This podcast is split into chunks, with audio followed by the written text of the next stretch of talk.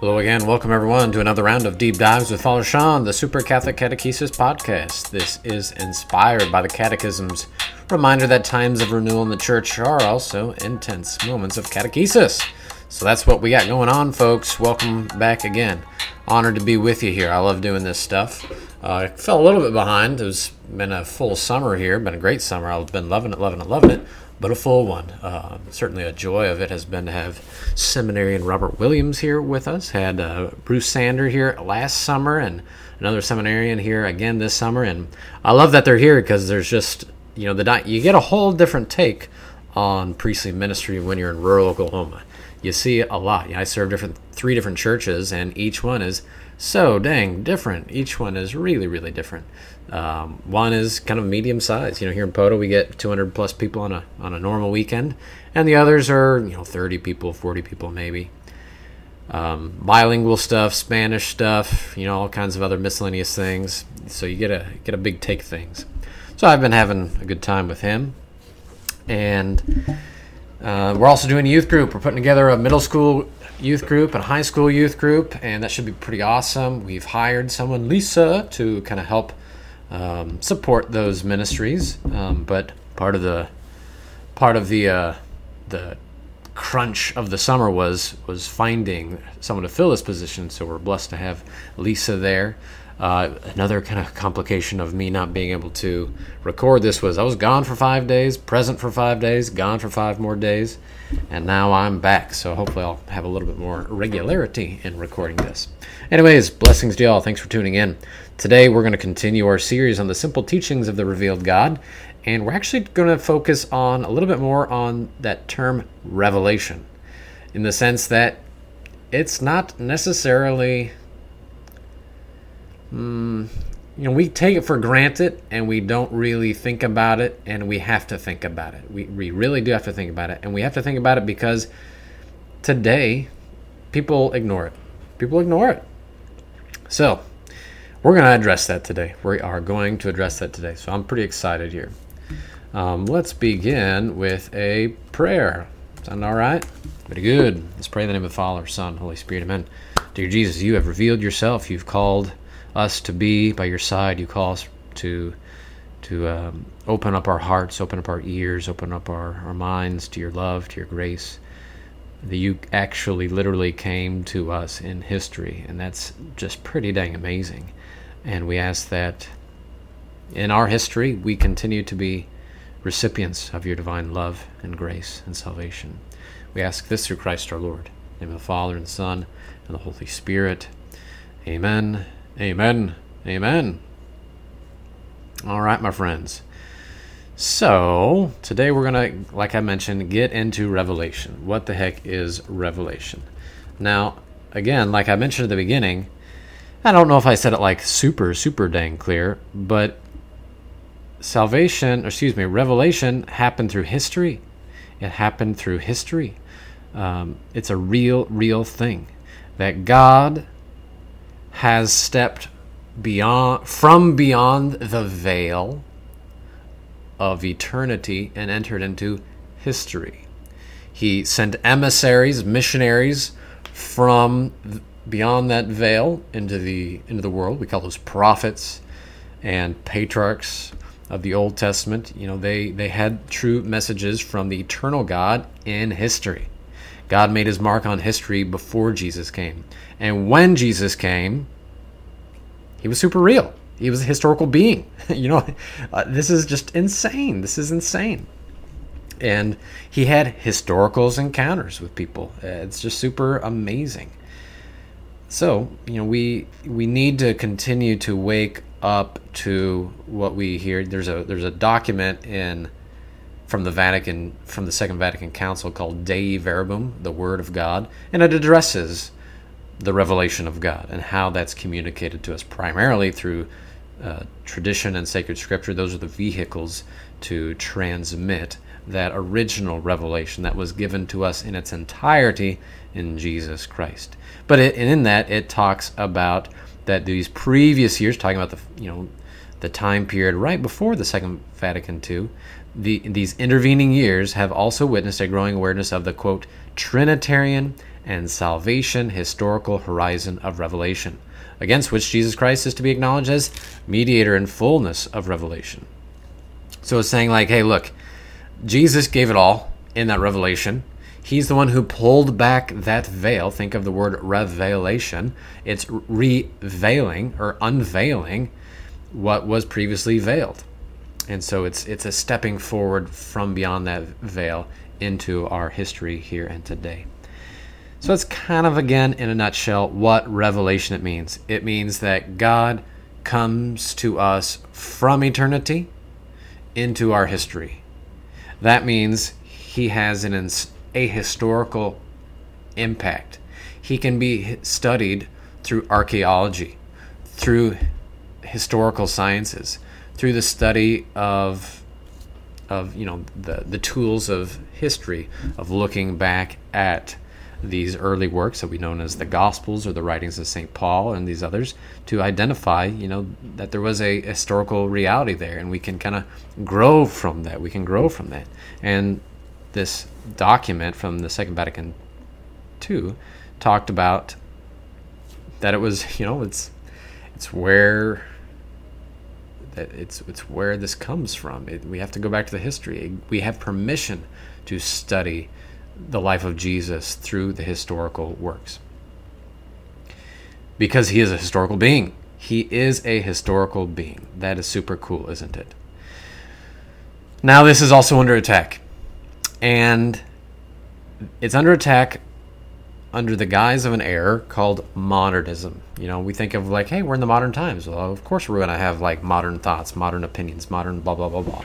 Part of the modern reality is that there have been new sciences developed. Think of like chemistry, physics, the, the deeper, more technical study of history, uh, all these kind of different things. And the cool thing is that Jesus can be studied through all these things because he adopted a human body. Therefore, he's going to be known chemically and biologically. And he, you know, when he pushes something, that other thing moves because of him. So, through physics, we can understand Jesus. You know, we don't have his body here anymore, so it's a little bit tricky. But there's also the historical sciences of being able to take two documents, compare them with each other, uh, look at some tricks of the trade, uh, in a manner of speaking, to highlight that, like, oh yeah, wow, look at that. There's a real historical truth behind there. Now, sometimes this is called the academic heresy. and so let's get to this now. And it's academic heresy because it's using the modern sciences in an inappropriate way to address something of faith but excluding the faith. So it's saying, like, hey, only these earthly sciences are relevant, and we actually have to exclude the theological sciences. They're not only distinct, but they're incompatible, which is not what we believe. So, there's a common sense argument here that's wrong, but it's a common sense argument that says Jesus Christ was a historical being, and we can only truly understand him via historical sciences. It's like, yeah, okay, we can do that. But it's that word only that throws us off.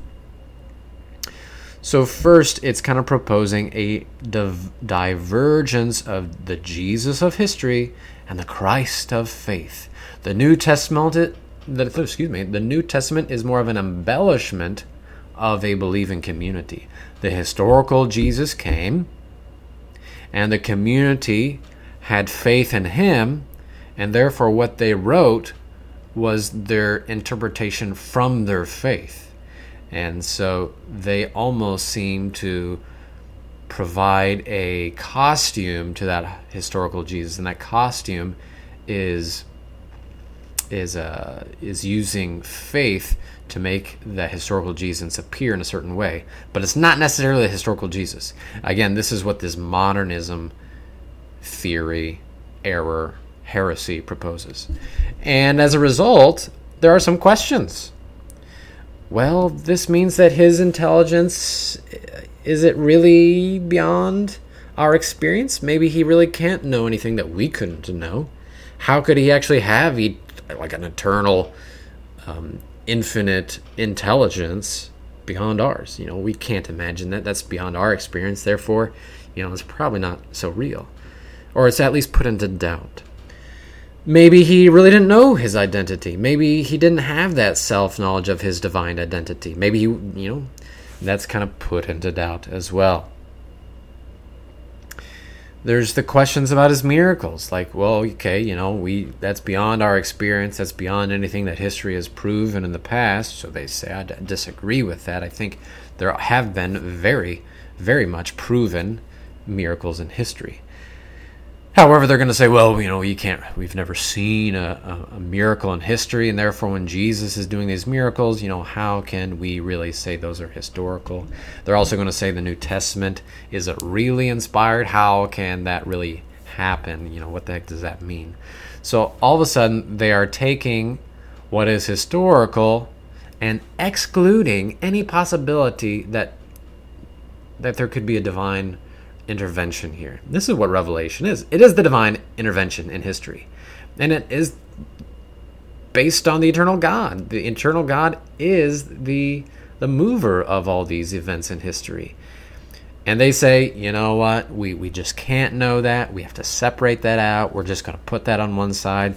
The, the community of believers is what has given to us the church and the doctrine of the church, but we have to use our historical sciences apart from that and that's that's not legitimate. That's not legitimate because the, the faith is substantial. like we believe first and foremost that Jesus was a, was was real. He was a divine person, a divine event in history. This is why we even look to Scripture. We don't look to Scripture uh, because there's wisdom there. We look to Scripture because there's divinity there, because there's grace there, because this is the divine intervention that saves us. So we approach Scripture, we approach the tradition because we know already through faith that there's something there. Without this, the Bible is just a cool book. And no, we don't believe that. So if you were to put that into question, you're also putting into question all of your faith you need to be able to distinguish between these different sciences of the biology, the chemistry, the history, the, the theology, even. You got to distinguish because the, each does have their own method, but you never exclude, you never separate to the point of they're no longer relating with each other. They are relating with each other, which makes it super complicated. But I mean, who in the world says that uh, the fact that it that a divine person becomes human flesh isn't complicated. That's nuts. it's, it's nuts, but it's true. It's nuts in the sense that it's like totally confusing to us. We don't really understand how that happens, though we can say it very clearly, but it's just beyond our experience. So, this is the idea of modernism. It takes the faith out of the study of Jesus. It takes the faith out of the study of Jesus, or at least questions. It puts it on hold. It, it it gives quote unquote freedom, liberty to look at Jesus without the eyes of faith. And, and that's not right. Um, John Henry Newman attacked this idea strongly, profoundly. Pius X, he he really beat on this pretty pretty strong. All these Piuses, you know, there's a Pius X, Pius XI, Pius XII. There was in 1864 this document called the Syllabus of Errors, and it kind of just was like, this is what modernism says. Boom, boom, boom. And there's a whole bunch of listing of these things. This document that I mentioned from the Second Vatican Council on divine revelation, Dei Verbum, um, Benedict XVI, John Paul II hit on this as well as it kind of spread into other parts of of theology regarding ethics or you know different things of that nature, uh, study of sacred, scripture more specifically. So it's covering multiple centuries, but the church has come up r- out really, really strong against this.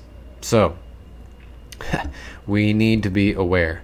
Uh, one of the things that came forth from the Second Vatican Council was saying, okay, you know, it's legitimate to use the historical sciences to look at the four Gospels, but also, by faith, we need to say that the Gospels are historically reliable. The Gospels are historically reliable. You can read those and count on them. If it says there's a miracle, there's a miracle. If Jesus says something, he says something.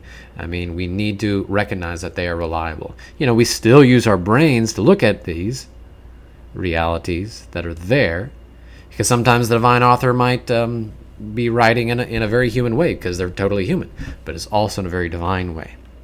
So, we count on them being historically reliable. Our common faith says Jesus was a historical being and therefore we can use historical sciences. Jesus was a divine being, and therefore, yes, G- we can use divine sciences. That is to say, faith. that is to say, faith.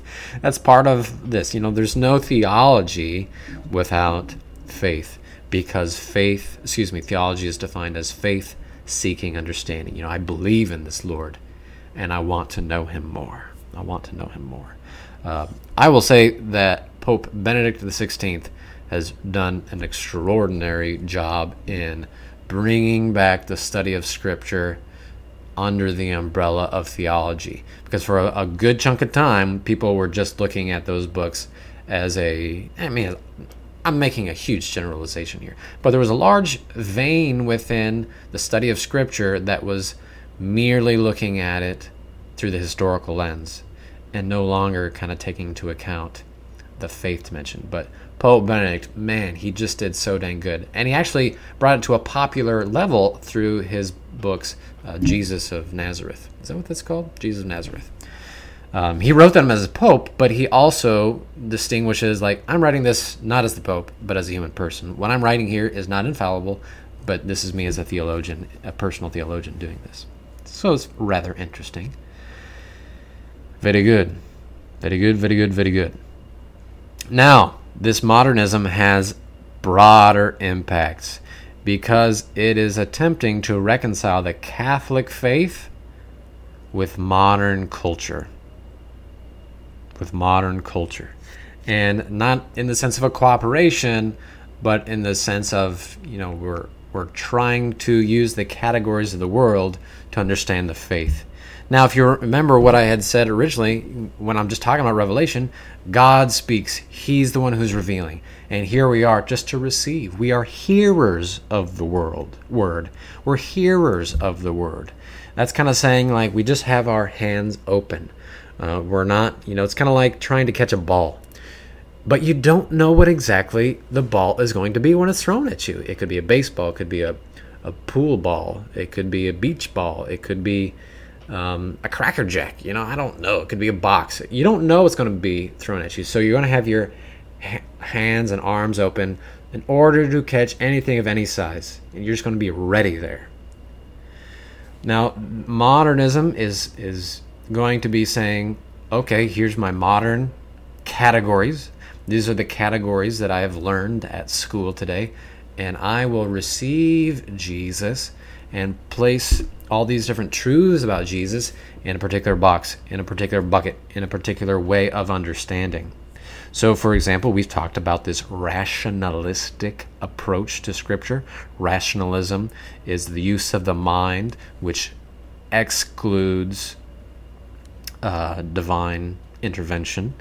Um, being rational is good, but being rationalistic is not good because it excludes the faith dimension.